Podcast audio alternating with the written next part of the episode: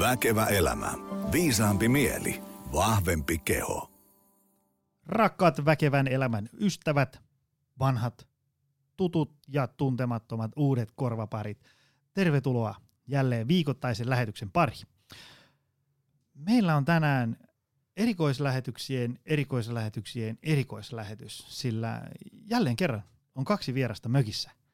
Ähm, investoinnit kolmanteen mikki- ja, ja kuulokepariin tuotti hyvää tulosta ja, ja lähetys, lähetykset ovat olleet mainioita, kun, kun on, on kaksi vierasta ää, minun lisäkseni mökissä. Ähm, me ei tuhlata aikaa tälläkään kertaa ja mennään suoraan vieraisiin. Meillä on tänään ähm, Heidi ja Jemin. Tervetuloa. Kiitos. tuli yhteen äänen, kiitos. Sieltä se tuli. Kyllä. Duona. Mahtavaa olla täällä. Mahtava. Hei, ähm, teillä on tämmöinen ähm, ilmiö internetin ihmeellisessä maailmassa kuin tieden naiset. Kyllä. Bongasin sen sieltä ja, ja, ja katsoin, että tässähän on neroutta. Ja pyysin, että, että teitähän on aika monta, mutta nyt kaksi mahtuisi tänne podcast-studioon. Ähm, mennään kohta tiedenaisiin, että mitä se on ja, ja, ja niin edespäin. Mutta kertokaa ensiksi teistä vähän. Ketä te ootte, mitä te teette, mistä tuutte ja mihin menossa? Joo, mä voin täältä vaikka aloittaa. Eli mun nimi on tosiaan Kemppaisen Jemina ja mä oon tiedennaisten pohjoisen edustaja, eli asustan Oulussa. Muu, muu porukasta asuu sitten vähän tuolla eteläisemmän Suomen puolella. Öö, mä oon ammatiltani yrittäjä. Mä toimin hyvinvointi- ja liikunta-alalla, teen valmennustyötä ja on erikoistunut erityisesti elämäntapa muuttujiin ja sen lisäksi voimaharjoitteluun. Ne on myös omaa sydäntä ennen kaikkea kaikista lähimpänä. Ja sen lisäksi opiskelen fysioterapiaa, tuun erikoistumaan äitiys- ja lantionpohjafysioterapiaan ja sen lisäksi psykofyysiseen fysioterapiaan, eli mielenterveyttä tukevaan sellaiseen. Ja olen yksi tieden naisista, kuten jo esiin tuli. Yes, ja sitten on Kinnusen Heidi. Mä oon ravitsemusasiantuntija, pian valmis terveystieteiden maisteri. Eli mä oon opiskellut Itä-Suomen yliopistossa mm, urheiluravitsemus ja työ- ja organisaatiopsykologia ja sitten vielä liikuntalääketiedeen osa tätä mun tutkintokokonaisuutta. Mä teen tällä hetkellä gradua ja sen pitäisi olla piakkoin valmis ainakin tulevan vuoden aikana sitten viimeistään. Mahtavaa. Ähm, tiedennaiset. Mä, mm, mä eilen menin vaklaileen tänne äh, teidän Instagram-tilille lisää. Tiedennaiset nimellä löytyy. Ja mä huomasin itse asiassa vasta eilen illalla. Teillä on aivan järjetön määrä seuraajia. Mitä tehdään tämmöinen peli? Teillä on melkein 17 000. Ää, ja koska te olette aloittanut? Ihan Me aloitettiin kesäkuussa. kesäkuussa ja nyt Joo. tätä purkitetaan syyskuussa. Niin että teillä on 17 000 melkein seuraajia. Mä oon, niinku, mä oon ihan aidosti kateellinen teidän seuraajamäärästä. Ö, tota, mutta mutta tota, on, on, olisihan sitä huonompiakin teemoja seurattavana kuin tiede, koska tota, noin niin, äm, äm, mennään niin kuin tähän tie, tiedetematiikkaan myöhemmin, mutta tavallaan se, tämä kertoo siitä, että tämmöinen vähän niin kuin, äm, kuivakka aihe, kuten tiede ja tutkimus, niin se ei ole ehkä niin kuin sille maailman mediaseksikäin teema seurata. Mutta näköjään ihmisiä kiinnostaa. Mahtavaa. Kyllä. Ää, tota, mitä niin kun tiedennaiset tekee? Täällä lukee, että kahdeksan nuorta tiedennaista, monitieteistä, asiantuntemusta, luotettavaa tietoa hyvinvoinnista ja vastuullista toimintaa. Mikä teidän niin kun missio on? Eli tarkoituksena meillä on tuottaa sellaista luotettavaa tietoa terveydestä sinne, missä ihmiset sitä lukee. Ja erityisesti me halutaan siihen Instagramiin panostaa sen takia, että nuorten pääasiallinen tietolähde on some nykypäivänä. Ja sieltä löytyy tosi kirjavaa terveystietoa, niin sen takia me halutaan tuoda sinne semmoista niin kuin luotettavuutta, että se perustuu faktatietoon, se tieto, mitä me tuotetaan sinne. Kyllä, ja sen lisäksi halutaan ennen kaikkea tehdä tällaisesta tieteellisestä faktatiedosta mahdollisimman helposti lähestyttävää, niin että ei tavallaan se tie- tieteen ymmärtäminen ja laadukkaan tiedon haalimisen se, se ei tavallaan vaati sitä, että sä oot maailman paras tutkimusten lukija tai sun täytyy olla itse tutkija, vaan sun on mahdollista saada sitä tietoa helposti käsiisi ja niin, että se on tavallaan sellaisessa valmiiksi pureskellussa, ymmärrettävässä muodossa.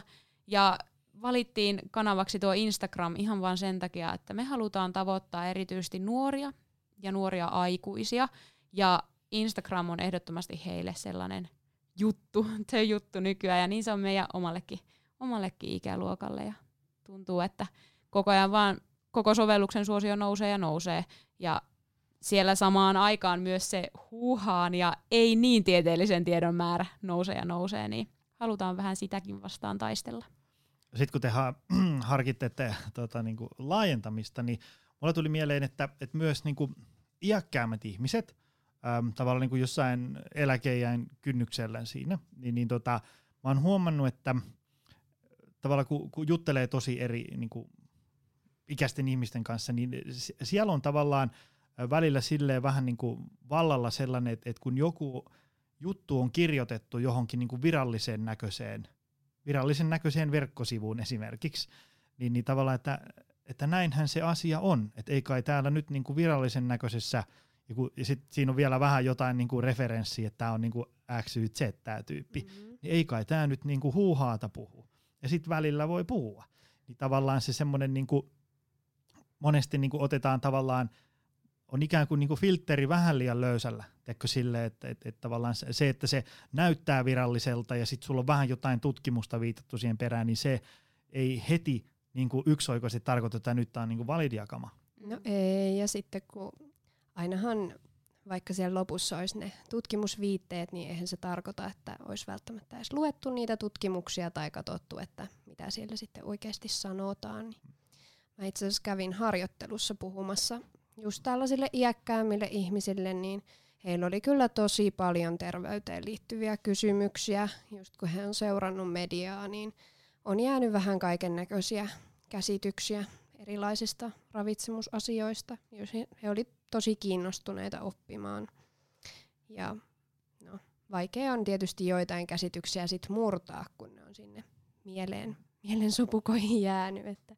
Ja mä, mä oon itse huomannut sen, että et tässä jotenkin niinku silleen kuplautuu tässä omassa duunissa mm. tavallaan, niinku, että no e, e, eikös nämä hommat nyt ole niinku jo käyty, että ei kai nyt kukaan enää näin luule. Mutta sitten kun menee tästä kuplasta vähän niinku ulkopuolelle, ikään kuin tavallisten ihmisten joukkoon, joiden niinku elämä ei pyöri niin paljon niinku maitorahka ja levytangon ympärillä, niin kyllä siellä edelleen elää tosi sitkeästi sellaisia myyttejä, mitä on ajatellut, että ei näistä varmaan tarvi enää edes puhua. Kyllä, kyllä. Joo, ja sitten tuota, sitä, sitä varten meillä onkin meidän tiedenaisissa tämä meidän legendaarinen myyttimaanantai. Eli, Kyllä. eli nämä tiede, tiedemyytit ja tämmöiset vähän jo vanhentuneet uskomukset on yksi sellainen asia, mitä me erityisesti halutaan murtaa. Ja se on ehkä yksi suurimpia teemoja, joista idea ylipäätään koko tiedennaisten perustamisesta lähti liikkeelle.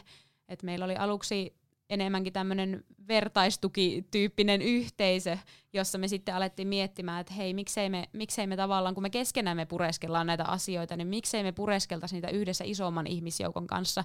Just tätä, että mikä on sitä validia tietoa, mikä ei, mistä sä tunnistat sen huuhaan, tai, tai ylipäätään, että mitä on lähdekriittisyys, mistä sun kannattaa sitä tietoa hakea, jos sä sitä haluat hakea. Kyllä. Surfasin tänne. Um, vähän vanhempia posteja. Täällä on, niin kuin, teitä on siis yhteensä kahdeksan. Teillä on ihan mm. hirveästi osaamista tässä. Itse asiassa niin kuin, nyt kun katsoo tätä porukkaa, niin kuin, mitä kaikkea täällä niin kuin osataan, niin ei, ei mikään ihme. Mm. 17 000 seuraajaa melkein. Joo, että meillä on tosiaan edustajia on niinku lääketieteen puolelta, sitten on asiantuntemusta liikunnasta, ravitsemuksesta, ö, opetus- ja kasvatusalalta, sitten on psykologiaa ja teologiaakin vielä. Että monialaista osaamista kyllä. Mahtavaa. Hei, ähm, tuossa kun surffailee noita teidän postauksia, niin tästä, ja, ja mitä vaihdettiin tuossa mailejakin ennen kuin tulitte, niin täällä on tämmöinen niin kokonaisvaltainen ote. Ja nyt niin kuin, termi kokonaisvaltaisuus on nyt kokenut pieni inflaatio. Mun mielestä se viime vuonna, kun kaikki niin kuin leivän pahdinta myöten on kokonaisvaltaisia. Mutta niin kuin, äm, mitä kokonaisvaltaisuus, niin kun, kun ihmisiä autetaan kokonaisvaltaisesti, mitä se teille tarkoittaa? No mm, mun mielestä se tarkoittaa ennen kaikkea sitä, että ihmisestä ei tarvitse tavallaan erottaa yhtä ainoa ongelmaa tai tämmöistä yhtä ainoa ominaisuutta tai yhtä ainoa puolta, joka täytyy tavallaan hoitaa pois tai tuhota tai nujertaa, vaan ennen, ennemmin niin, että se ihminen kohdataan kokonaisuutena. Siinä on niitä ehkä hyviä, ehkä huonoja puolia. Sitten on sellaisia asioita, jotka ei ole niin vimosen päälle eikä niillä välttämättä ole edes niin paljon väliä. Ja tavallaan sitten keskitytään siihen, että ne kaikki puolet pelaa yhteistyötä, että ihmisestä kun ei voi sulkea jotakin sosiaalista tai fyysistä tai psyykkistä puolta niin kuin erikseen muista, koska ne kaikki vaikuttaa toisiinsa. Siis todellakin. Ja mä jotenkin näen, että tai toivoisin ainakin, että se olisi jo mainstreamia, että huomioidaan ravinto, liikunta ja lepo, eli se kokonaisuus, laitoin tänne heittomerkit, mutta se, mitä mä haluaisin nähdä ehkä enemmän, on tavallaan se, että huomioidaan se yksilö ja sen yksilön voimavarat, koska vaikka liikkuisi ja lepäisi ja söisi ihan samalla tavalla, mutta on vaikka ihan hirveä työkuorma tai on vaikka pieni lapsi ja päivät ihan hässäkkää, niin ei se palautumiskapasiteetti ole yhtään samanlaista. Kyllä. Et esimerkiksi kaksi, kaksi kolmikymppistä naishenkilöä 150 senttiä pitkiä voi olla ihan täysin sama, sa, saman, samannäköisiä tavallaan päällepäin, mutta heidän elämäntilanteensa ja arkensa sisältö saattaa näyttää täysin erilaiselta. Ja tavallaan sitten jokaisen täytyy löytää ne omat keinot sen oman hyvinvoinnin kehittämiseen, koska, koska jos toiselle se lääke on se neljä salitreeniä viikkoon, niin toiselle se voisi olla vaikka se, että nukkus ees sen kuusi tuntia mm. yössä sen neljän tunnin sijaan. Niin, Et, tai kevyyttä liikkumista, kyllä, vaikka kävelyä kyllä. tai jotain metsässä samoilua tai vaikka joogaa. Kyllä, kyllä. Et ennen kaikkea niinku ero, eroon sellaista liiga, liiasta mustavalkoisuudesta ja joko tai ajattelusta ja siitä, että se hyvinvointi olisi yksinkertaista, koska se ei ole yksinkertaista. Ei, siis kaikki, mikä liittyy ihmiseen, on aina monimutkaista. Ja just semmoinen ne, ne on aika haastavia sille, että kun meille tulee ihmisiä valmennuksia ja sitten ne, ne sanoo, että, että kun mä oon niin puhki koko ajan, mistä tämä johtuu?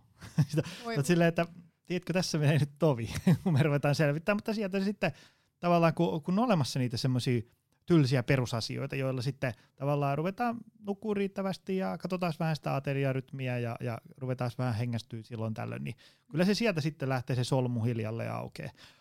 Ää, tota, mutta joo, se mitä itse on huomannut tässä nyt viimeisen niin kuin, no, koko urani ajan, yhdeksän vuotta valmennut, niin, niin totta kai kun, kun aloitti, kun ei ollut muuta kuin se, että osas tehdä treeniohjelmia ja osas tehdä ruokavalioita, laskea kaloreita ja makroja. Tiedätkö, kun, kun sä et osaa muuta, niin sitten tavallaan kun sun, sun työkalupakista löytyy pelkästään vasara, niin kaikki ihmiset alkaa näyttää naulalta sen jälkeen. Niin, niin, tota, niin sitten siinä, siinä tuli ikään kuin niinku sellainen, että, että että tavallaan sä menit sinne, että no niin ihminen, tässä on sulle nyt tämä optimaalinen treeniohjelma, tämä maksimoi kehityksen, ja tässä on tämä optimaalinen ruokavalio, joka tukee tätä maksimaalista kehitystä. Ja sitten kun se ihminen on, että hei, tiedätkö, kun mä en tykkää tosta ja mä en, mä en pysty tekemään tota, ja toi eikä, sitten olikin, niin, että ai niin, itse asiassa tämä lähteekin muuten tavallaan niin sen yksilön tarpeista, eikä niinkään siitä, että minkä mä näen, että olisi nyt optimaalista. Ja, ja, ja niin kuin vielä enemmän ihmisten auttaminen on mennyt siihen, mä en oikein tiedä mikä se oikea termi olisi, mutta tavallaan niin kuin siihen ihmisen valmentamiseen. Siihen tavallaan, kun ymmärtää, että, että tavallaan se, että monesti voi olla sellainen, että, että, että sen sijaan, että me mietitään, mikä olisi optimaalinen kuntosaliohjelma sille tyypille – niin ensiksi täytyy miettiä, että millä me saadaan se tyyppi tänne kahdesti viikossa. Ja sitten sen jälkeen, että mikä kahva sillä on ylätaljassa, niin sille ei ole hirveästi merkitystä. Tavallaan semmoinen niin kuin, ja sitten tavallaan semmoinen niin hyvin usein, kun mä menen esimerkiksi vaikka yrityksiin luennoimaan, mä laitan sen linkin, että hei, kysely, että mä oon tulossa pari viikon päästä, mistä sä haluaisit kuulla. Niin 90 sanoo, että, että mä tiedän kyllä, mitä pitäisi tehdä, mutta kun ei, ei, ei pysty, jotenkin ei vaan saa aikaiseksi. Niin ei, ei se ratkea sillä, että, että nyt mä lisään sulle kasviksi, vaan se, se on, tuntuu tavallaan, niin kuin, että se, se ongelma on joku semmoinen niin systemaattinen tai semmoinen rakenteellinen, että se koko niin kuin elämän paletti on vähän silleen levällään. Kyllä, kyllä. Eikä se silloin auta, että yritetään hypätä suoraan sinne täydellisyyden päätyyn, missä reenataan viisi kertaa viikossa ja syöää riisiä, kanaa ja parsaa se viisi kertaa päivässä, vähän puuroa ehkä siihen päälle, koska se ei ole mahdollista eikä se ole realistista. Että tavallaan niin kun, to, se on varmasti monen niin kuin, uransa aloittelevan valmentajan virhe, mutta se on myös monen ihan tavan tallaajan tämmöinen oma hyvinvointi mokaa, että tavallaan vaaditaan sitä, että pitäisi pitäis mennä sinne suoraan täydellisyyteen. Ja unohdetaan se, että siinä matkan varrella pitää tapahtua ihan hemmetin paljon asioita ennen kuin sä pystyisit siihen sun oman mielen sisäiseen kuvaan täydellisyydestä, eikä se välttämättä silloinkaan se sun oma haavekuva ole täydellinen just sun elämään. Se voi olla täydellinen siinä oppikirjassa, mutta sitten kun elämässä on niin paljon kaikkea muutakin, että joku siitä tavallaan nollan ja sadan välistä voikin olla ihan sopiva, että ei tarvi olla aina niinku ääripää tai just se toinen ääripää. Et se, se tuntuu unohtuvan tosi, tosi usein. Joo, ja sitten mä oon huomannut sellaisen, että harvassa asiassa ihmiset on niinku yhtä mustavalkoisia itsensä kohtaan kuin ruokavalion noudattamisessa mm-hmm. tai, tai treeniohjelman noudattamisessa. Ehkä kun me, jos joku tyyppi menee tuohon mandariini Kiinan kurssille ja sitten sillä jää muutama kotitehtävä väliin ja sitten pari tuntia väliin, kun oli, oli ulkomaan työmatka ja niin edespäin, niin sitten se on silleen, että no ei se ihan lapaan mennyt, mutta kyllä mä niinku seiska puolen annan itselleni ja pystyn niinku tilaan kahvia ja käymään maitokaupassa mandariini Kiinaksi. Tavallaan niinku, että löydetään sellaisia että mä oon niinku aika jees tässä. Mutta sitten taas niinku ruokavalion noudattamisessa se on lähinnä, niinku, että mä joko pystyn tähän tai sitten musta ei ole tähän, mulle ei ole selkärankaa tai itsekuria. Tai, tai sitten niinku, ei voi olla sille, että ei voi olla sellainen ihminen, joka käy niinku aika hyvin vaikka kuntosalilla tai käy niinku aika säännöllisesti liikkumassa, vaan se on joko, niinku, että et se on niinku vaihtoehdot on, on niinku sohvaperuna tai sitten niinku, niinku semmoinen salityyppi. Kyllä. Ei ole mitään välimallia siitä. Joo, siis joku noissa niinku terveellisissä elämäntavoissa on sellainen, että se ajaa ihmiset sellaiseen mustavalkoisuuteen, että jotenkin öö, semmoinen niin jotenkin semmoinen menneiden aikojen ravitsemuskasvatus esimerkiksi on ollut sellaista, että siihen liitetään tosi voimakkaasti semmoinen kuva hyvästä kansalaisesta, joka syö terveellisesti ja liikkuu liikuntapiirakan mukaisesti, eli semmoinen niin kuin moraalinen arvo siihen terveelliseen elämään. Ja äm, harvemmin se ihminen motivoituu sillä tavalla, että ulkoapäin tulee sellainen, että sinun pitäisi olla hyvä ihminen, tee näin, vaan sen pitäisi lähteä siitä, että mitä se, mitä se asiakas itse haluaa tehdä ja muuttaa, niin silloin se todennäköisemmin saa sen myös tehtyä.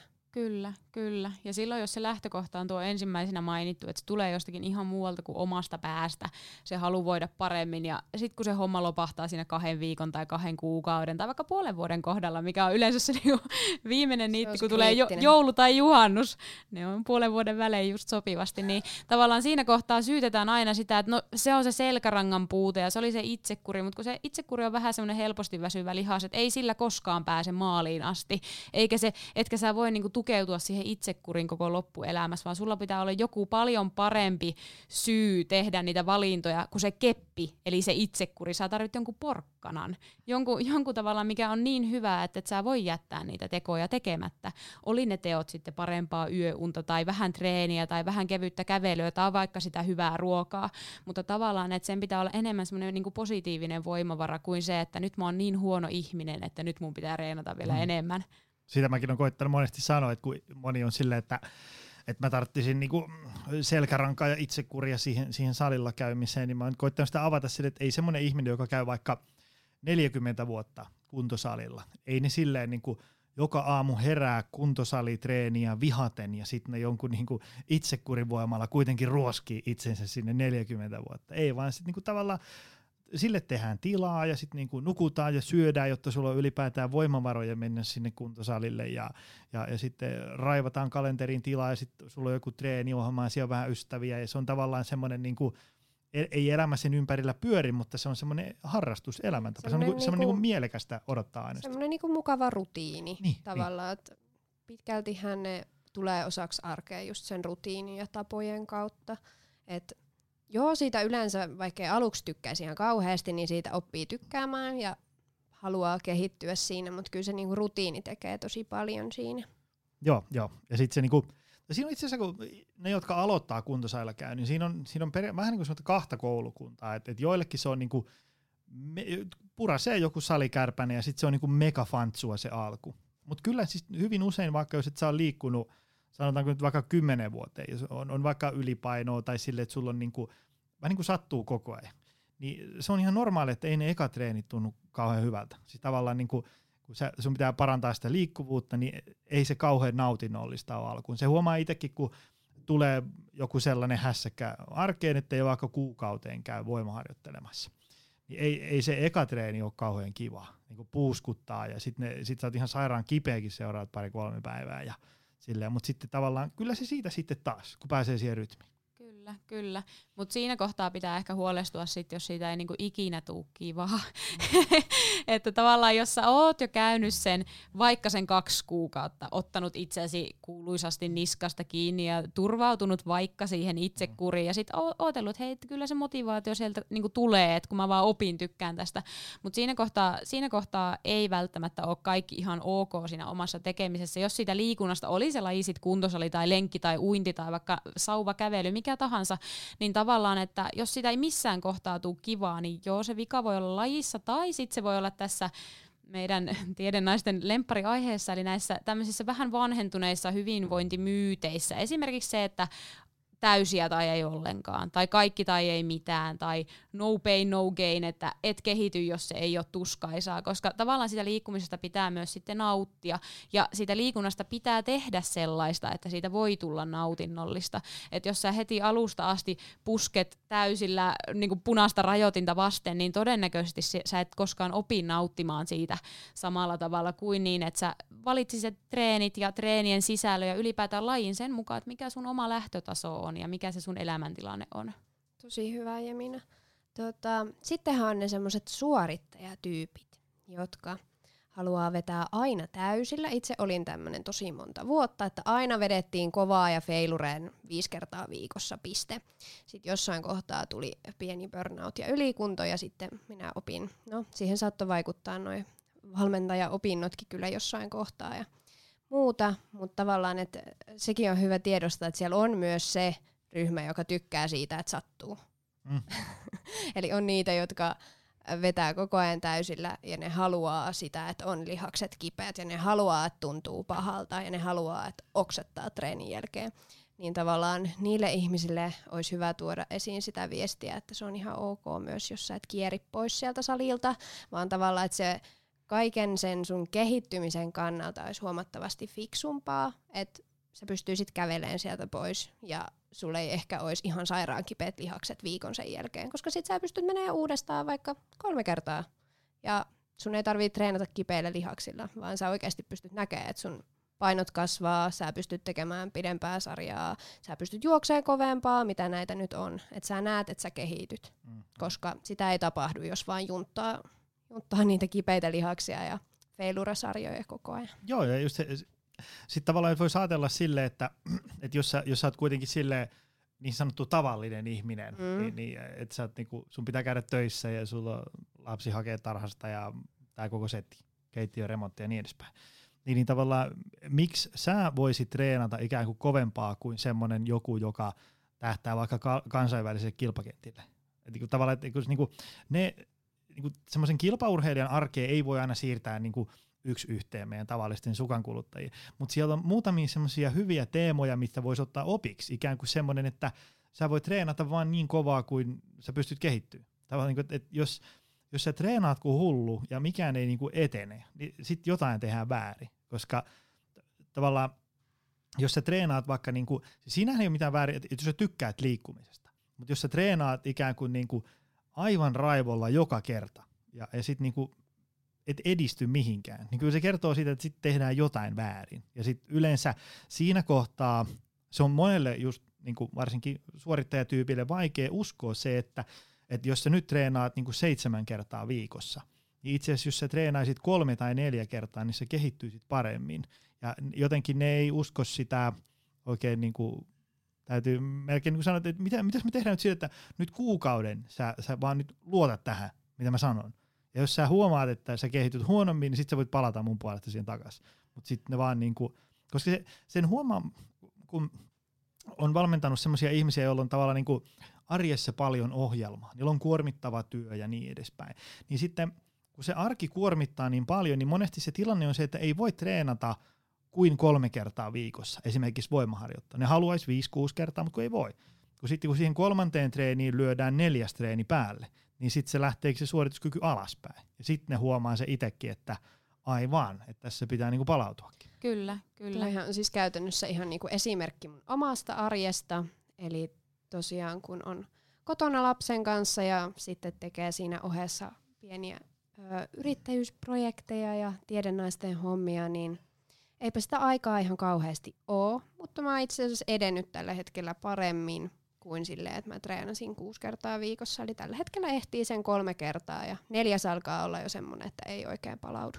Kyllä, ja tuntuu, että niinku semmoinen, niinku, jos pitäisi johonkin niinku lyhyen lauseeseen tiivistää, että mikä se niinku jokaisen treenaajan slogan pitäisi tämän keskustelun pohjalta olla, niin mun mielestä se on niinku se, että älä treenaa enemmän, vaan treenaa fiksummin, laadukkaammin, niin että siinä on se punainen lanka. Eikä niin, että sä toteat, että jos mä en nyt tällä viikolla kehity, niin mä treenaan ensi viikolla vielä enemmän. Ja sitten sitä seuraavalla viikolla vielä enemmän, ja sitten ihmettelet, kun sua väsyttää. Että älä tee enemmän, vaan tee paremmin, jossakin tapauksessa hyvin paljon vähemmän. Se on vähän semmoinen suomalainen, tai en tiedä mikä mentaliteetti on se, että, että jos, jos, ei, niin kuin, jos ei ole ihan varmaan mitä pitäisi tehdä, niin tehdään sitä vähän lisää, että on ainakin riittävästi volyymia. Kyllä, kyllä. Mutta sehän sitten, kun, kun ne kehot kuitenkin jotain fysiologian lainalaisuuksia noudattaa, niin ei se sitten kauhean pitkälle kestä se kyllä. Joo. Tuntuu, että moni meistä unohtaa, että me ei olla, me, kukaan meistä ei ole sellainen poikkeustapaus, joka kestäisi ja sietäisi mitä vaan ja palautus mistä vaan sillä, sillä verukkeella, että kun sanot vain itsellesi, että kyllä mä jaksan. Et ei, mm. ei kukaan meistä ole yli-ihminen. Hei, äm, naiset. Teidän nimikin kertoo, että, että niinku tiede ja tutkimus on lähellä sydäntä.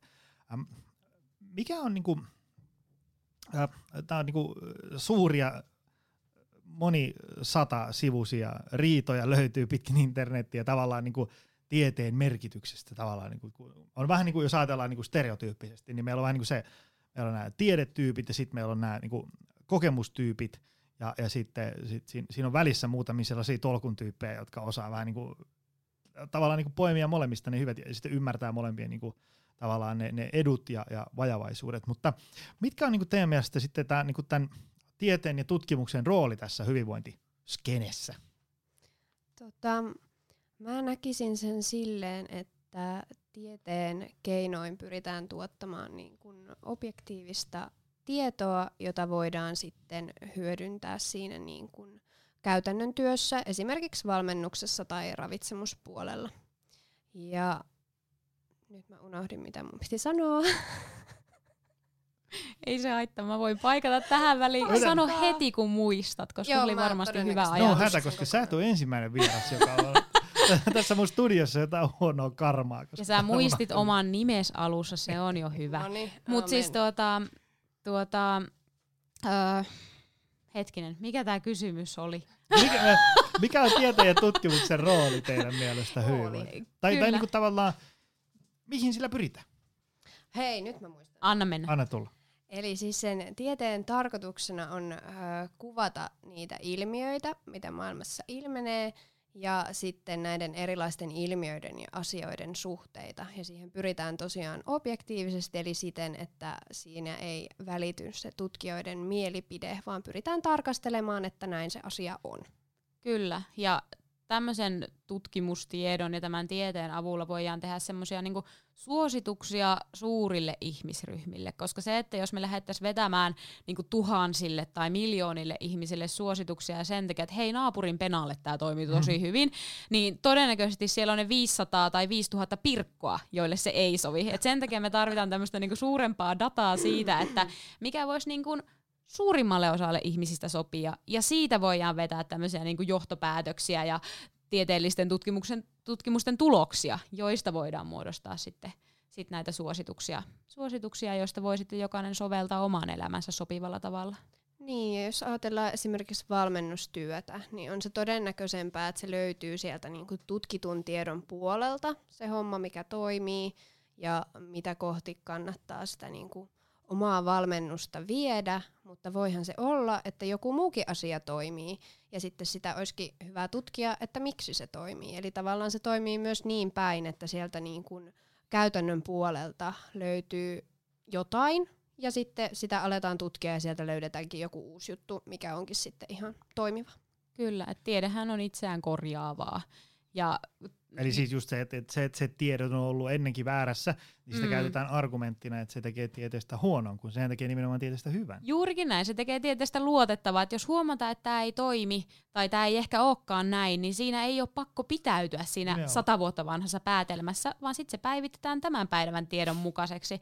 Et esimerkiksi tämä hyvinvointi, ravitsemus, liikunta on sellainen, että ihan hirveällä tahdilla tulee jatkuvasti todella paljon uutta tutkimustietoa ja jatkuvasti tehdään töitä sen eteen, että voitaisiin tavallaan tehdä vielä parempia suosituksia ja pystyä ohjaamaan ihmisiä entistä paremmin sinne vielä parempia elämäntapoja kohti. Niin, ja sitten täytyy kuitenkin muistaa, että kun tulee niitä uusia tutkimuksia, niin jos tulee yksi tutkimus, joka ihan täysin on eri mieltä kuin se suuri massa tutkimuksia, niin se ei automaattisesti kumoa niitä kaikkia aiempia, vaan se antaa vaan niin kuin lisää aihetta sille jatkotutkimukselle. Eli jos mä nyt haluaisin osoittaa, että kasvikset on epäterveellisiä, niin sitä saisi tulla ihan valtavasti tutkimustietoa, että ne oikeasti on epäterveellisiä, koska siinä on niin suuri tutkimusmassa niiden taustalla, että mitkä on niin kasvisten terveyshyödyt. No, kyllä vaan. Mä, mun paha tapa täällä studiossa on aina ähm, siteerata ihmisiä ilman, että mä tiedän, että onko ne oikeasti niiden sanomisia. Mä, oon- mä, oon- mä oon melkein varma, että Brad Schoenfeld oli se, joka sanoi, että, että tavallaan niin kuin tieteen niin kuin yksi tehtävä on ikään kuin tavallaan niin kuin ohjata sua oikeaan suuntaan. Että et niin tälleen nämä näyttäisi toimiva, meepäs kokeilee, meneekö nämä näin. Ja sitten se tavallaan niin kuin rupeat kokeilemaan, aivan juu, näinhän ne menee. Ja sitten se, se, mistä mä itse tykkään kaikkein eniten on se, että, että yritetään ikään kuin, niin kuin löytää niitä mekanismeja, miten ne asiat toimii. Koska se, se että, että niin kuin, jos ajatellaan, että joku elää niin kuin, ihan kuin pellossa, niin kuin syö ja liikkuu ja nukkuu huonosti. Ja sitten se niin kuin, tavallaan tulee, sitten sit, sit mä aloitin dietin X ja nyt kaikki ongelmat korjaantu. Niin tavallaan sen ihmisen elämässä on ihan takuu varmasti muuttunut muitakin asioita kuin se dietti X. Tai se, että, että mä, mä jätin pois asian Y ja se korjasi kaiken. Niin itse asiassa siinä usein siinä on käynyt se, että se ihminen on oikeasti ensimmäisen kerran ruvennut syömään fiksusti. Tavallaan, niin kuin, että sieltä on lähtenyt niin kuin X tuhatta kaloria niin kuin herkkuja viikossa meneen. Ja sitten se tavallaan, että se, että aloitti dietin X tai, tai jätti pois asian Y, ei ollutkaan se ratkaiseva tekijä, vaan se, että siihen syömiseen tuli joku tolkku. Kenties alkoi jopa nukkuunkin vähän enemmän ja sitten vähän liikkuu ja ikään kuin sen sijaan, että se olisi löytänyt jonkun maagisen ruokavalion, niin se vaan saa jonkun tolkun elä, elintapoihinsa. Joo, siis hyvin useinhan noi dietit ja tollaset, ne ö, toimii sen takia, että se ihminen alkaa keskittyä siihen niin tosi paljon enemmän. Eli tosi usein taustalla esimerkiksi se, että syödään enemmän kasviksia, syödään säännöllisemmin, ö, syödään vähän tasaisemmin sitä energiaa päivän mittaan. Eli esimerkiksi ei sille, että juo aamulla kap- kuppi kahvia ja sitten illalla syö jättiateria, vaan se, että se jakautuu vähän tasaisemmin. Ja sitten ehkä tasottuu vähän ne ö, viikon päivien ja viikon loppujen väliset erot, että jos sille, että kituutetaan arkena ja sitten viikonloppuna syödään kaikki jääkaappia myöten, niin nämä asiat ainakin on sellaisia, mitkä ihan vaikuttaa noissa dieteissä, eli se ei itse asiassa välttämättä ole just se, että jätin pois asian X ja Y, vaan se perustuu ihan siihen säännöllisyyteen ja kasvisten lisäämiseen ja semmoiseen systemaattisuuteen. Ne on ihan hirveän tylsiä teemoja, ei niitä jaksa kukaan kuunnella. Kun, Onhan se nyt mediaseksikkäämpää sanoa, että se on gluteeni. Kyllä, kyllä. Ja se on ihanaa etsiä tavallaan asioille mahdollisimman yksinkertaisia ja helppoja ratkaisuja, koska, koska ihminen vaan on sellainen, että ihminen haluaa päästä helpolla ja löytää jonkun semmoisen yhden asian, mihin tarttua, koska se on hirveän raskasta niin työstää asioita ja kaivella, että onko tämä nyt tämä, onko tämä X vai onko tämä tämä Y vai onko se kenties Z Mm. vai onko se niiden yhteissumma, että sieltä olisi niin ihanan helppoa nostaa se yksi asia, vaikka se tämä on nyt tämä gluteeni tai se on se ruisleipä tai mikä tahansa. Että, että tavallaan se on semmoinen niinku ihana, niin helppo asia tarttua, että se houkuttaa, koska ihminen on otus, joka tykkää päästä helpolla. Ja yleensä myös haluaa selityksen kaikelle. Mm. Juurikin näin, juurikin näin. Ja sehän tässä on hauskaa, että kun hyvinvoinnin suhteen, niin kuin tuossa alussa taidettiin jo puhua, että kun se ei ole yksinkertaista, eikä asiat ole yksilitteisiä ja kaikki vaikuttaa kaikkeen, niin siinä vaiheessa pitäisi niin kuin omassa päässä vähän semmoista hälytyskellojen piristä jo, että jos sä, jos sä mietit, että syy kaikkiin mun elämän ongelmiin on tämä yksi asia, tämä Mm. yksi ruoka-aine tai Mm. tämä yksi liike, tuo kyykky tuolla salilla pilaa kaiken mun elämässä, niin tavallaan siinä kohtaa pitäisi miettiä, että hei, että voisiko se olla sittenkin joku useam, useamman asian yhteisvaikutus, eikä sittenkään vain se kyykky tai vain se ruisleipä tai vain joku muu. Siinä on varmaan ehkä se vähän semmoinen, että kun, jos nyt ajattelee, että, että ihminen on, on niinku, voimavarat on hiipunut, se on niinku, syö huonosti, ei liiku, nukkuu liian vähän, ja sitten sitä väsyttää ja harmittaa. Ja sitten se istuu sieltä illalla koneen ääressä, että no pitäisi varmaan ostaa nyt joku valmennusjuttu tosta. Ja, ja sitten kun sulla on niinku vaihtoehtoina, tiedätkö, niinku tämmöinen syväluotaava, kokonaisvaltainen 12 kuukautta kestävä PT-valmennus, mikä tarkoittaa, että me niinku oikeasti käydään läpi kaikkea. Me pistetään sut niinku pysyvästi iskuun ja sitten se maksaakin yleensä aika paljon ja niin edespäin. Ja sitten selaimen toisessa välilehdessä on se neljän viikon kaiken korjaava tjökö tjökö, joka kertoo, että kaiken niin kuin pahan alku ja juuri on A, B ja C, ja kun sä lopetat X, Y ja Z ja muistat aina nämä kolme juttua tai muuten, ja sitten se on neljä, ysi. Niin kyllä mä, mä niin kuin, mun sympatiat on sen ihmisen puolella, siinä mä kyllä ymmärrän, miksi se tavallaan, että no mä oon tämän nopean reitin koittanut 27 kertaa ja se ei ole auttanut, mutta ehkä tämä 28 kertaa olisi jollain tapaa erilainen ja sitten siihen tarttuu. Että et tavallaan se on niinku, kun s- joskus tavallaan se, se mitä sitten niinku pitkässä juoksussa tarvii tehdä, niin on aika lailla semmoinen niinku kokonaisvaltainen ikään kuin niinku sellainen elintapojen täysmittainen perushuolto. Ja sit siinä kun sillä ihmisellä on tiedätkö, töissä vähän painetta ja muksut huutaa ja tiedätkö, väsyttää ja, ja pesukone hajos, niin se voi kuulostaa vähän semmoiselta, että tiedätkö, niin kuin, ei vaan pysty. Ei, niin, sitten sit se jää vähän niin kuin siihen. Kyllä, kyllä. Ja sehän se on, että tämmönen niin kuin, se mitä tämän hetken maailma käsittää niin kuin oikeasti pysyvänä hyvinvointia, niin sehän on hyvin tylsää ja tavallista mm. loppujen lopuksi. Ja se, mitä kaikki suositukset sanoo, on hyvin tylsää ja tavallista. Ja se tylsä ja tavallinen ei ole aina maailman jännittävintä ja hauskaa. Et se on joskus hyvin puuduttavaa, että sä nyt sunnuntaina vähän mietit, että mitähän meidän perhe ensi viikolla söisi, tai sä mietit, että okei, että nyt mä käyn joka viikko salilla kyykkäämässä, tai nyt mä käyn joka lauantai kävelemässä. Ei siksi, että sinne lähtisi aina riemusta kiljuen, vaan siksi, että mä haluan voida paremmin. Mm. Ja, ja sen takia se olisi hirveän hauskaa pinnistää vaan se neljä viikkoa väkisin jotakin ihme, ihmediettiä tai superpilleriä tai jotakin tajunnan rä- räjäyttävää ratkaisua, koska se on hirveän jännittävää ja se on uutta ja sitä, sitä tarvii jaksaa vain pikku hetki. Joo, ja yleensä ne tulokset, tulokset tulee tosi nopeasti. Eli tavallaan kun sieltä, varsinkin kun hiilareita kalsitaan, niin nesteet lähtee ja hiilihydraattivarastot tyhjenee, niin tuntuu, että nyt tapahtuu. Vaikka oikeasti sieltä vaan lähtee tosiaan ne nesteet liikkeelle ja ehkä treenitehot mahdollisesti laskee, laskee kun ei ole nestettä eikä hiilaria kehossa. Mitäs suomalainen tämmöinen niin kuin hyvinvointiskene, valmennus, keskustelu, ilmiöt, muotijutut, niin edespäin. Niin, niin, mikä teidän mielestä on hyvin ja, ja tota, missä olisi kehitettävää? Me puhuttiin tuossa ennen kuin painettiin rekkiä, ähm, oliko se sen jälkeen, siitä, että, että vähän on sellaista mustavalkoista jaottelua. No ainakin se. Mitäs muuta? Kyllä, että meidän mielestä niin ehdottomasti tällainen tavallaan huonoin tai negatiivisin asia, mitä hyvinvointikeskustelussa tällä hetkellä näkee, on se niin mustavalkoinen joko tai kyllä ei, hyvä huono aj- ajattelu sekä liikunnan että ravinnon, että niin kaiken, kaiken oikeastaan niin elämässä suhteen, että pitäisi olla hirveästi valmiita ehdottomia ratkaisuja ja olisi hirveän helppoa, kun olisi se yksi ainoa ohje, mitä noudattaa ilman, että siitä tarvii joustaa. Et, et se on sellainen, mihin me kyllä ehdottomasti kaivattaisiin kaivattais muutosta. Joo, ja sitten tavallaan keskitytään helposti sellaisiin nippeleihin. Eli mietitään, että voinko mä nyt syödä porkkanaa vai pitäisikö mun syödä pinaattia.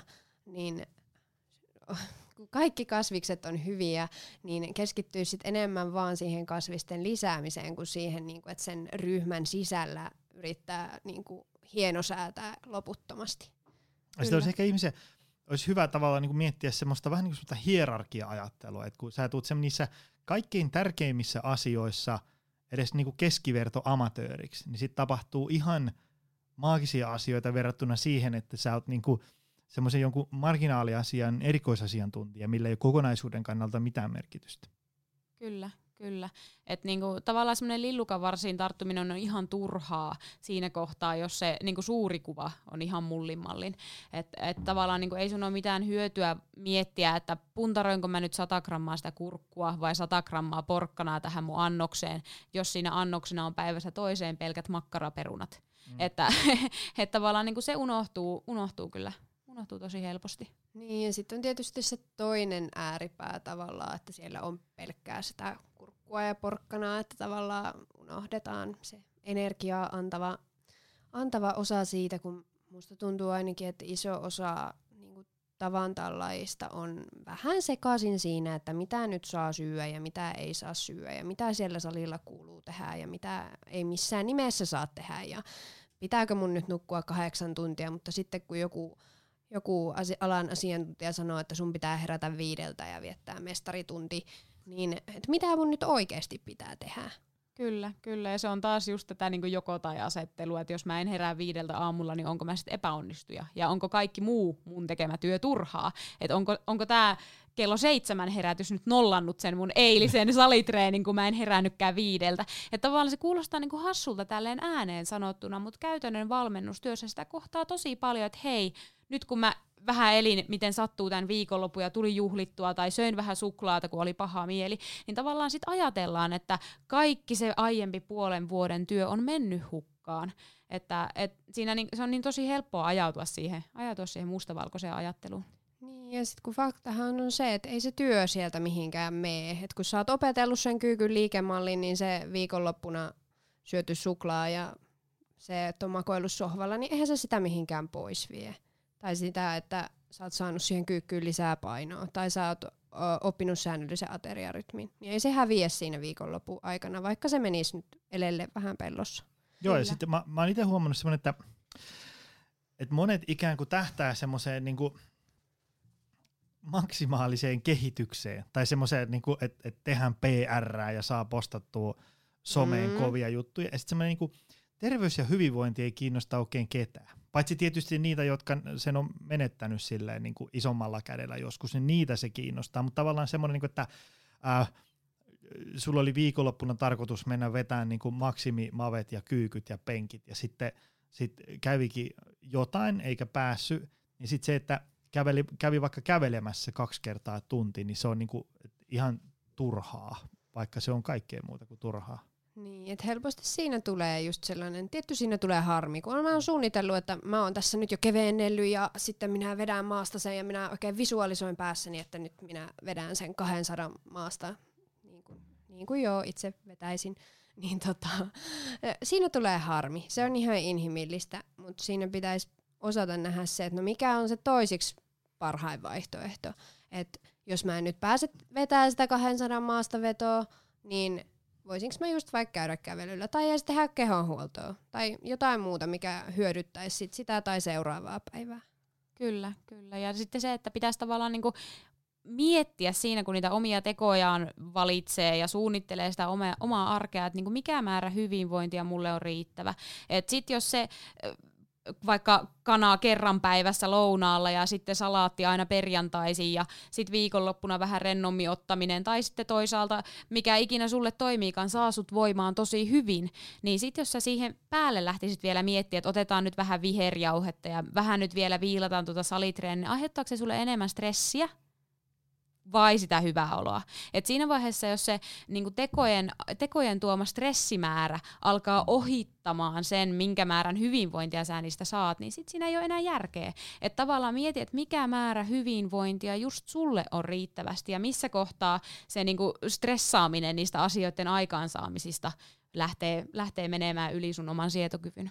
Niin, ja sitten kun ihmiset saa hyvinvointia erilaisista asioista – tosiaan jollekin se voi tulla sieltä maastavedosta ja parsakaalista ja toiset nauttii vaikka kahvakuulailusta tai pilateksesta tai just niistä metsäkävelyistä. niin se, että tarvitsisi ehkä löytää se niin kuin itselle toimiva tapa just tähän elämäntilanteeseen, koska elämäntilanteetkin muuttuu. Et ei se, että mitä sä oot löytänyt kaksikymppisenä, ole välttämättä se, että mikä sulle toimii nelikymppisenä, saati sitten kuusikymppisenä. Et onhan tietysti niitä semmoisia maratonaripappoja, jotka on kuusikymppisenä vielä ihan intona siitä juoksusta, mutta ei sen tarvii mennä niin. Eli se, se saa muuttua siinä elämän, elämän aikana se, että mistä sitä hyvinvointia löytää. Kyllä. Kyllä, ja ennen kaikkea, että se on nimenomaan ok, että se muuttuu. Et kun tuntuu, että tosi moni haikailee kolmikymppisenä sen perään, että voi että kun minä silloin 15-vuotiaana, tai viisikymppisenä miettii, että voi voi kun minä silloin kolmikymppisenä. Että tavallaan niin kuin hyväksyä se, että elämäntilanteet muuttuu, se on ihan ok, että sinä muutut siinä mukana ja sun keho muuttuu siinä mukana, sun arki muuttuu ja se kaikki kuuluu asiaan, eikä siitä, eikä siitä tavallaan tarvitse niinku ruoskia itseään, että mä en näytä samalta kuin kolmikymppisenä. Tai että vielä viime vuonna mä näytin tältä ja nyt mä näytän tältä, että kun kaikilla, kaikilla asioilla on aina syynsä, että se ei ole vaan mustavalkoista niin, että sä oot nyt hyvä ja sä oot nyt huono, sä oot nyt onnistunut ja sä oot nyt epäonnistunut. Ulkonäkökeskeisyys on sellainen asia, minkä mä muuttaisin niin kuin hyvinvointiskeneessä, koska melkein kaikista puhutaan sillä tavalla, että tämä nyt vaikuttaa sinun painoosi, sinun lihaksiisi, sinun rasvaprosenttiisi, sinun hiuksiisi, sinun kynsiisi, ihan mihin tahansa ulkonäössä. Et se on sellainen asia, minkä mä muuttaisin. Koska, ää, mihin pitäisi keskittyä sitten? Mä liikunnassa ainakin keskittyisin suorituskykyyn. Eli siihen, että ää, tekee itsestään nopeampaa, vahvempaa, notkeampaa kautta liikkuvampaa, niin se ihan tutkitusti esimerkiksi kehonkuvaa edistää. Eli tavallaan, että on positiivisempi kehonkuva, kun se liikunta ei ole niin ulkonäkökeskeistä. Kyllä, ja sitten semmoinen niinku arjen suorituskyky, se, että sä pystyt palautumaan kaikesta muusta sisällöstä sun elämässä, oli se sitten työtä tai lapsen kasvatusta, opiskelua tai niitä urheiluharrastuksia tai kaikkien niiden yhdistelmä. Että tavallaan se, että se oman arjen suorituskyky olisi mahdollisimman hyvä, koska ei se sun hauiksen ympärys tai se näkyvä tai näkymätön sixpack hirveästi kerro siitä, että kuinka hyvä perheenisä sä oot ja jaksaksa vai onko sulla semmoiset itkupotkuraivarit niin kuin viisivuotiailla myös itselläsi joka ilta. Et, ei ne, ne asiat ei liity mitenkään toisiinsa, se hauis ja, mm. hauis ja se sun mielen, mielen suorituskyky. Niin, että tavallaan se liikkuminen ja syöminen ja palautuminen, ne tukis sitä arkea, että ne ei olisi niin kuin kuluttavia, vaan ne olisi enemmänkin sellaisia, että ne mahdollistaa niiden kaikkien ää, arjen juttujen ja kivojen juttujen tekemisen. Mulla tuli mieleen, kun juurikin tänään ähm, Harri Gustasberg, tiedättekö tyypi? Tiedän, se on ollut yksi kouluttaja yhdessä, niin. yhdessä missä on käynyt. Ollaan Harrinkaan hyviä tuttuja. Ja tota, se oli hyvä, kun se, se postasi itse asiassa niin kuin tänään äh, someen tällaisen kuvan. Äh, mä nyt valitettavasti saattaa tätä äänilangalla, mutta tämmöinen niin kuin, se nuorena miehenä kantaa tuommoisia aivan sairaanpainavan näköisiä säkkejä, työrukkaset kourassa. Ja tässä lukee, niin kuin, että Aikaisemmin tärkeä osa ammattiani on ollut harjoitella kovaa. Nykyään treenaan ylläpitääkseni hyvää elämää. Tämä oli mun mielestä, kun tyyppi on kuitenkin, mä yritin tuossa vähän Googlesta kaivaa, todennäköisesti äh, 51 nyt. Niin, niin tota, se oli hyvin sanottu.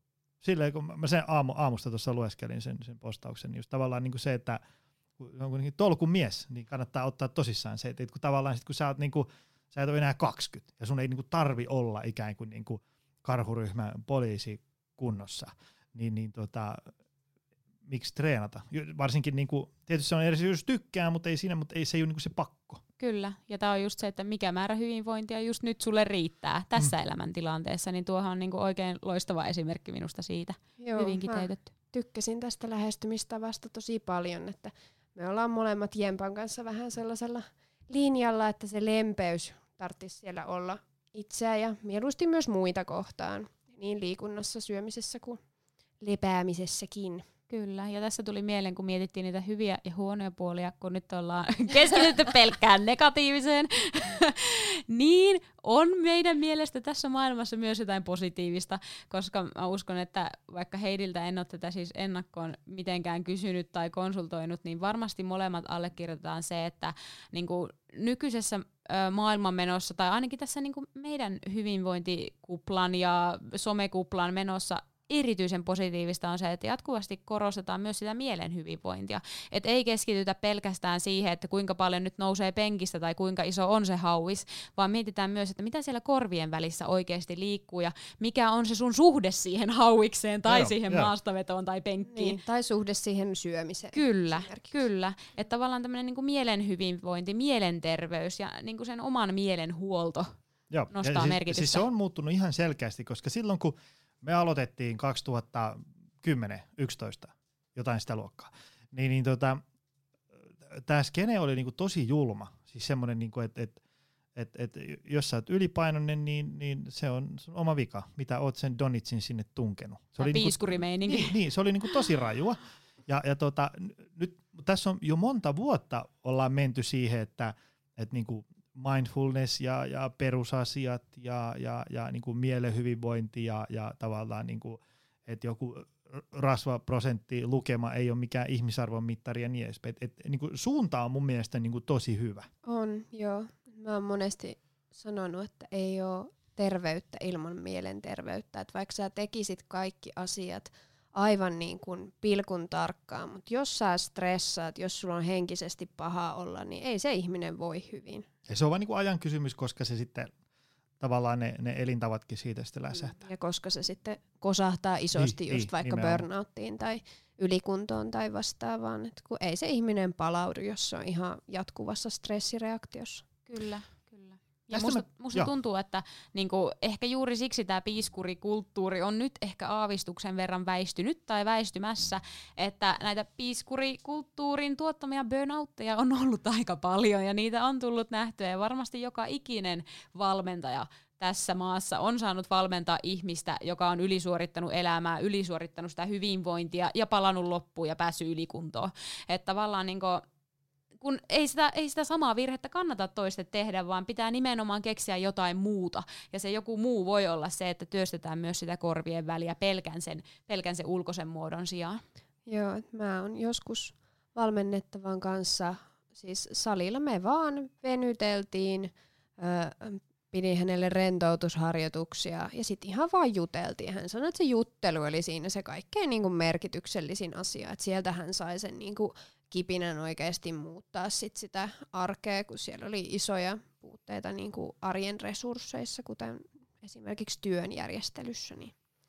Oikeastaan mulla on itselle se syy, miksi mä paukutan meneen someen niin kuin päivittäin mieluummin sellaisia päivittäisiä ajatuksia kuin kyykkytekniikkavinkkejä, niin on, on se, että – jotenkin mä oon enemmän taipuvainen siihen suuntaan, että jotain niin kuin rattaita pitää siellä päässä raksahtaa eri asentoon, jotta se sellainen ikään kuin, niin kuin kokonaisvaltainen hyvä. Siitä, että se ihminen niin kuin jotain naksahtaa eri asioista, rupeaa tekemään juttuja ja sitten se on niin kuin hyvässä kunnossa niin kuin seuraavat 40 vuotta. Mm. Niin tavallaan sille, että kyllä niistä tulee niin yllättävää, tästä podcastistakin on tullut tosi paljon hyvää palautetta siitä, että on tavallaan niin kuin tajunnut jotain, ruvennut ajattelemaan asioista eri tavalla. Se on, se on, ainakin mulle se on huomattavasti enemmän niin kuin palkitsevampaa kuin se, että hei, olipa hyvä vinkki se V-kahva siihen ylätaljaan. Joo. Sileesti. Mä oon siis kuunnellut nämä kaikki jaksot. Ootko? Eli joo. Mä tiedän, että saa... Su- Suomessa on olemassa toinen ihminen sun lisäksi. On niinku, Aa, mahtavaa. jotka on kuunnellut kaikkia. joo, niin äh, Mä ehkä ajattelen, että se on silleen, että tulee niinku sellaisia pieniä oivalluksia, että joku sanoo jonkun asian just sillä tavalla, että sä sisäistät sen. Kun ihmiset ymmärtää asioita vähän niinku eri, eri tavoilla, että jos asian sanottaa eri tavalla, niin joku voi ymmärtää mm. sen paremmin. Niin tavallaan ehkä semmoiset just sellaiset arkiset ajatukset ja tollaiset, kun ne on puettu eri muotoon, niin se ihminen voikin silleen hoksata, että ei hitto, että noihan se meneekin. Hei, ähm, kehopositiivisuus. Siitä on täällä parissa lähetyksestä puhuttu aikaisemminkin, ja, ja niin kuin HAES, Health at Every Size, niin mä tykkään siitä suuntauksesta. Me juteltiinkin se tuossa vähän alkuun, ja se on niinku tolkun juttu. Mä, haluan, mä, mä en halua, että me, meidän lähetys katkee ennen kuin tämä teema on käyty läpi, koska se on... Äm, tänään aamulla mä en siitä, niinku, mä tiesin, että tämmöinen ilmiö on olemassa, ja mulla oli niinku, vähän niinku kärryä, että mistä siinä on. Sitten mä niinku, suoritin vähän tutkimuksia, ja sitten äm, niin kuin se keskustelu oli jotenkin sellaista, niin kuin, että sieltä ei tuntunut löytyvän niin kuin minkäänlaista sellaista punaista lankaa, että, että mistä siinä on kyse. Ja, ja sitten se oli hyvin sellaista niin kuin, jälleen kerran mustavalkoista ja semmoista poteroitunutta se keskustelu. Mutta niin kuin, sen mä oon huomannut, että, että, että se on niin kuin ihan älyttömän väärin ymmärretty termi Kyllä. ja koko ilmiö. Niin nyt meillä on muutama minuutti aikaa kertoa, mistä siinä Muutama minuutti aikaa ei, kertoa ei, mutta antaa mennä vaan. Mutta siis tavallaan niin kuin, että niin kuin kehopositiivisuus, mistä siinä on kyse ja mistä siinä ei ole kyse? Um, no, mä aloitan siitä Health at Every Sizeista, eli siitä haessista. Eli siinä tavallaan ajatuksena on se, että terveelliset elämäntavat on terveellisiä siitä huolimatta muuttuuko se paino niiden seurauksena.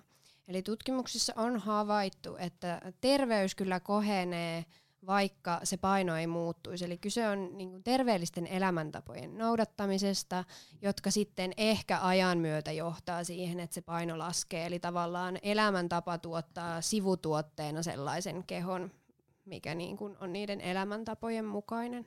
Se on mun mielestä siinä mielessä hyvä ajattelutapa, koska tavallaan se, äm, jos niinku tavallaan onnistumisen mittari on se vaan lukema tai jonkun kehon koostumusmittarin lukema, niin se ei ole kauhean hyvä tie, koska niinku, sitten tavallaan se, kun se on nyt ihan selvää, että jos sä teet fiksuja treenejä, syöt fiksusti ja rupeat nukkuu riittävästi, niin joskus käy niin, että, että se, tota, se, se paino ei lähde niinku raketin lailla siitä mihinkään suuntaan. Niin sitten se tavallaan tyyppi voi ajatella, että tämä on niinku turhaa, mitä mä teen, kun ei se ole. Kyllä, Ei, niin se kyllä. tosiaan edistää terveyttä siitä huolimatta, että se paino, paino ei sieltä liiku. Ja paljon tuossa liikkeessä on kyse myös siitä, että tavallaan ei stigmatisoida sitä ylipainoa ja ajatella just, että lihavat on huonokuntoisia, lihavat on laiskoja, pitäisi vaan olla itsekuria, vaan se, että jokainen saa olla siinä omassa kehossa ja tehdä niitä terveyttä edistäviä valintoja. Kyllä, ja tämä kehopo- kehopositiivisuus tai tämä haes-liike kyllä kuitenkin koskee ihan kaikkia. Että se ei ole niinku mikään tämmöinen, tavallaan kun se on väärin ymmärretty esimerkiksi ylipainoisuuden ihannointina tai nostattamisena, mm. mutta se ei ole tarkoitus, vaan sen tarkoitus on se, että kaikki kehot on ok ja kaikki kehot on kelpaavia, oli se tämän hetken tilanne mitä tahansa. Ja myös just sulla on oikeus tehdä tekoja sen oman hyvinvoinnin eteen, oli se sun keho minkälainen tahansa just nyt. Ja se hyvinvointiteko ei tarkoita väkisin painon pudottamista, vaan se vaatii sitä, että se sun fyysinen tai psyykkinen suorituskyky paranee mieluiten sekä että. Ja kun se kehon koostumusmittarihan ei vastaa kysymykseen, mitä sulle kuuluu. Siellä ei ole kyllä ei hyvää, huonoa raksia, vaan se kertoo vaan sen rasvaprosentin, mutta se ei kerro yhtään mitään siitä, että kuinka sä oikeasti voit, mikä se sun kehon oikea tilanne on tai miten sulla omassa elämässä menee.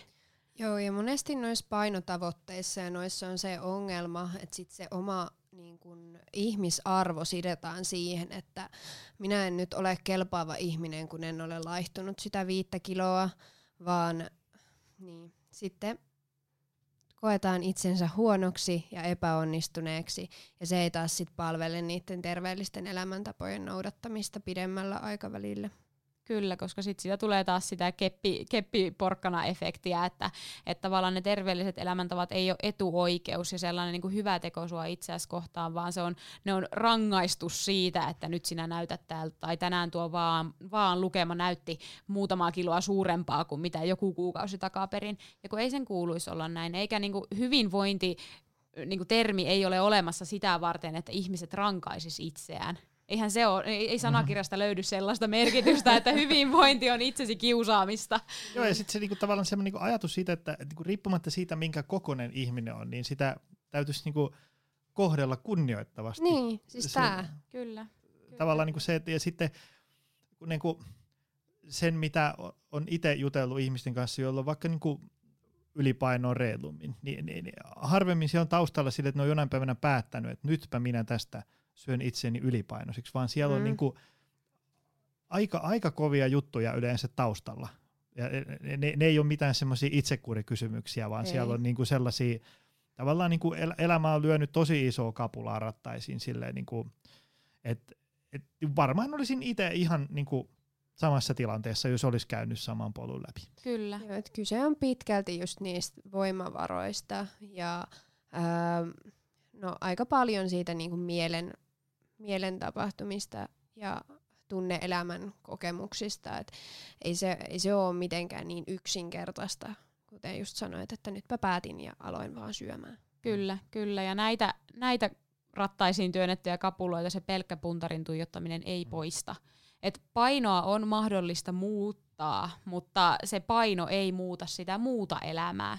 Se muu elämä voi muuttaa painoa, mutta se ei välttämättä toimi siihen toiseen suuntaan. Joo, ja se on semmoinen niinku illuusio, että ihmiset ajattelee, että elämä on parempaa, sit kevyempänä, mutta samalla tavalla ne ä, lapsen vaipat täytyy vaihtaa ja kaupassa käydä ja kaikkea muuta. Et ei, se, ei se muuta sitä elämää ja sitä, että töissä ei oikein jaksa ja ei koe merkityksellisyyttä. Päivän viimeinen kysymys on tämmöinen finaalivastus. Vielä ehtii mukata. Vielä ehtii mukata pahasti. Hei, kato, nyt, nyt me ollaan, ähm, konsensus on siis se, että, että olisi kiva, että ihmiset saisi niinku tämmöisen niinku terveyden ja hyvinvoinnin ja tämmöisen niinku, tämmöisen niinku joustavan suhtautumisen. Se ei olisi mustavalkoista, äh, vaan se on semmoista, että, että sä niinku ymmärrät, että niinku perusasiat on tärkeitä ja iso kuva ratkaisee ja moni asia ei ole niin justiinsa ja niin edespäin. Nyt se päävastus, miten semmoinen saavutetaan?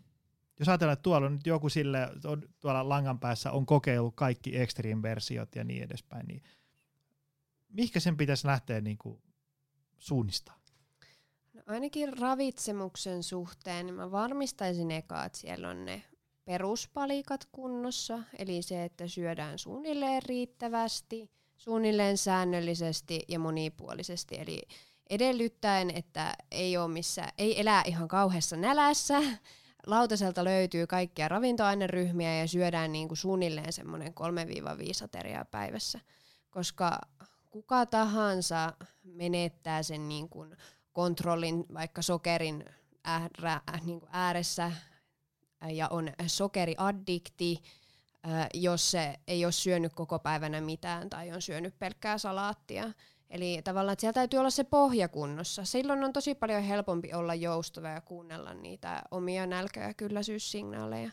Yksi, mitä mä nostaisin esiin, on myös uni. Eli se vaikuttaa ihan hirveästi meidän hormonitoimintaan ja muun muassa niihin nälkä- ja kylläisyyssignaalien toimintaan. Eli me koetaan voimakkaampaa nälkää ja vähemmän kylläisyyttä, kun me ollaan nukuttu huonosti. Ja sitten monesta asiasta tulee aikamoista kivireen vetämistä, jos ei nuku Joo. No nimenomaan. Ja taas sitten jonkun liikunnan suhteen esimerkiksi, niin liiku. Tavalla, josta tykkäät. Sopivan säännöllisesti. Sen verran, että pystyt myös palautumaan. Mm. Et siinä se niinku oikeasti lyhykäisyydessä, että siitä liikunnasta ei ole pakko tehdä rakettitiedettä, jos sun tavoite ei ole olla huippuurheilija. Et ei sulla ole pakko olla maailman optimaalisinta treeniohjelmaa, jos sä koet voivasi hyvin, koet tykkääväsi siitä, mitä sä teet. Ja tavallaan niin kuin, toisaalta myös semmoinen oman elämän äärelle pysähtyminen, se, että mikä sulle on oikeasti tärkeää, annaksa niille asioille aikaa, teekö sä töitä niiden asioiden eteen vai pahdaksa pääpunaisena ihan vastakkaiseen suuntaan, niin tämän kaiken edellä mainitun toteutuminen vaatii ennen kaikkea sitä.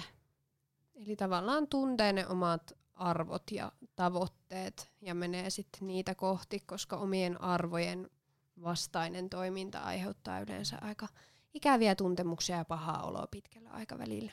Kyllä, ja sitten tämmöinen niinku omien arjen resurssien ymmärtäminen realistisesti. Iso juttu.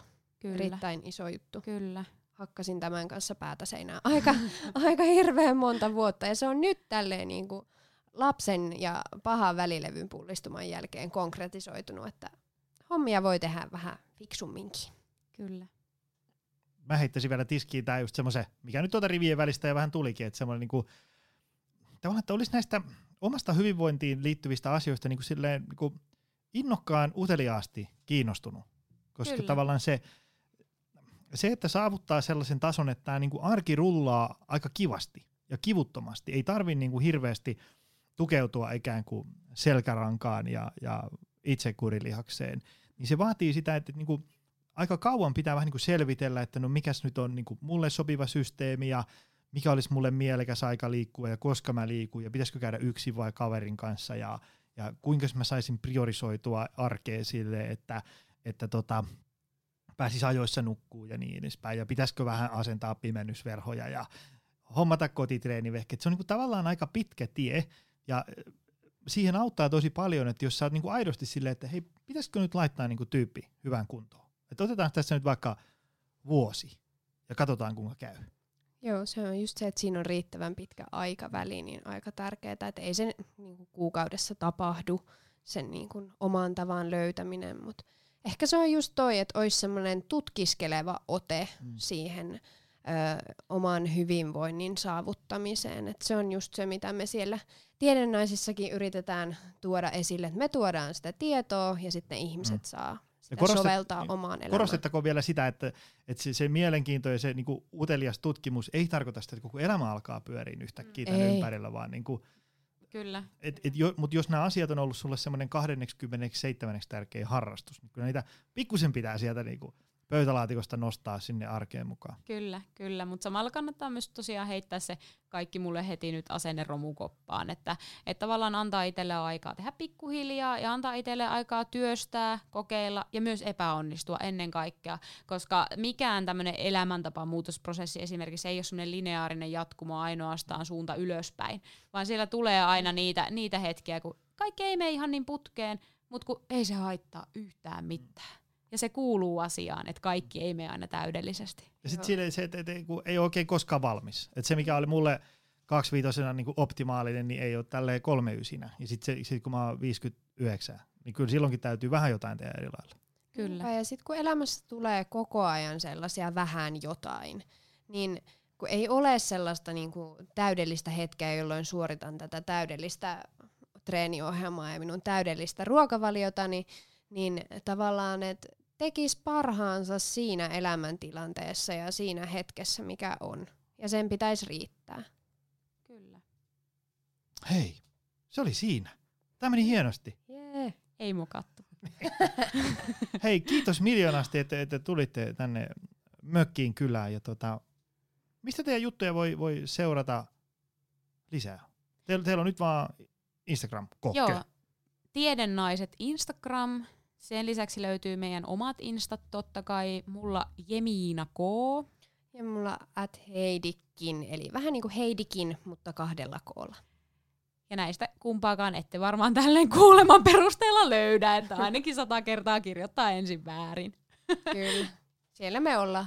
Hei, kiitos tästä. Kiitos. Mä ihan varmasti, että jengi sai tästä niitä ajatuksia. Jotain naksahti ainakin muutamalla päässä eri asioita. Toivotaan, että naksahti päässä. Toivotaan, eikä kauhean pahasti ihan hirveän vinoa ainakaan. Kyllä. Kiitoksia. Kiitos. Kiitos. Ja kiitos sullekin, rakas kuulija. Ensi viikolla taas uudestaan. Se on moi. Tutustu lisää aiheeseen optimalperformance.fi ja opcenteri.fi.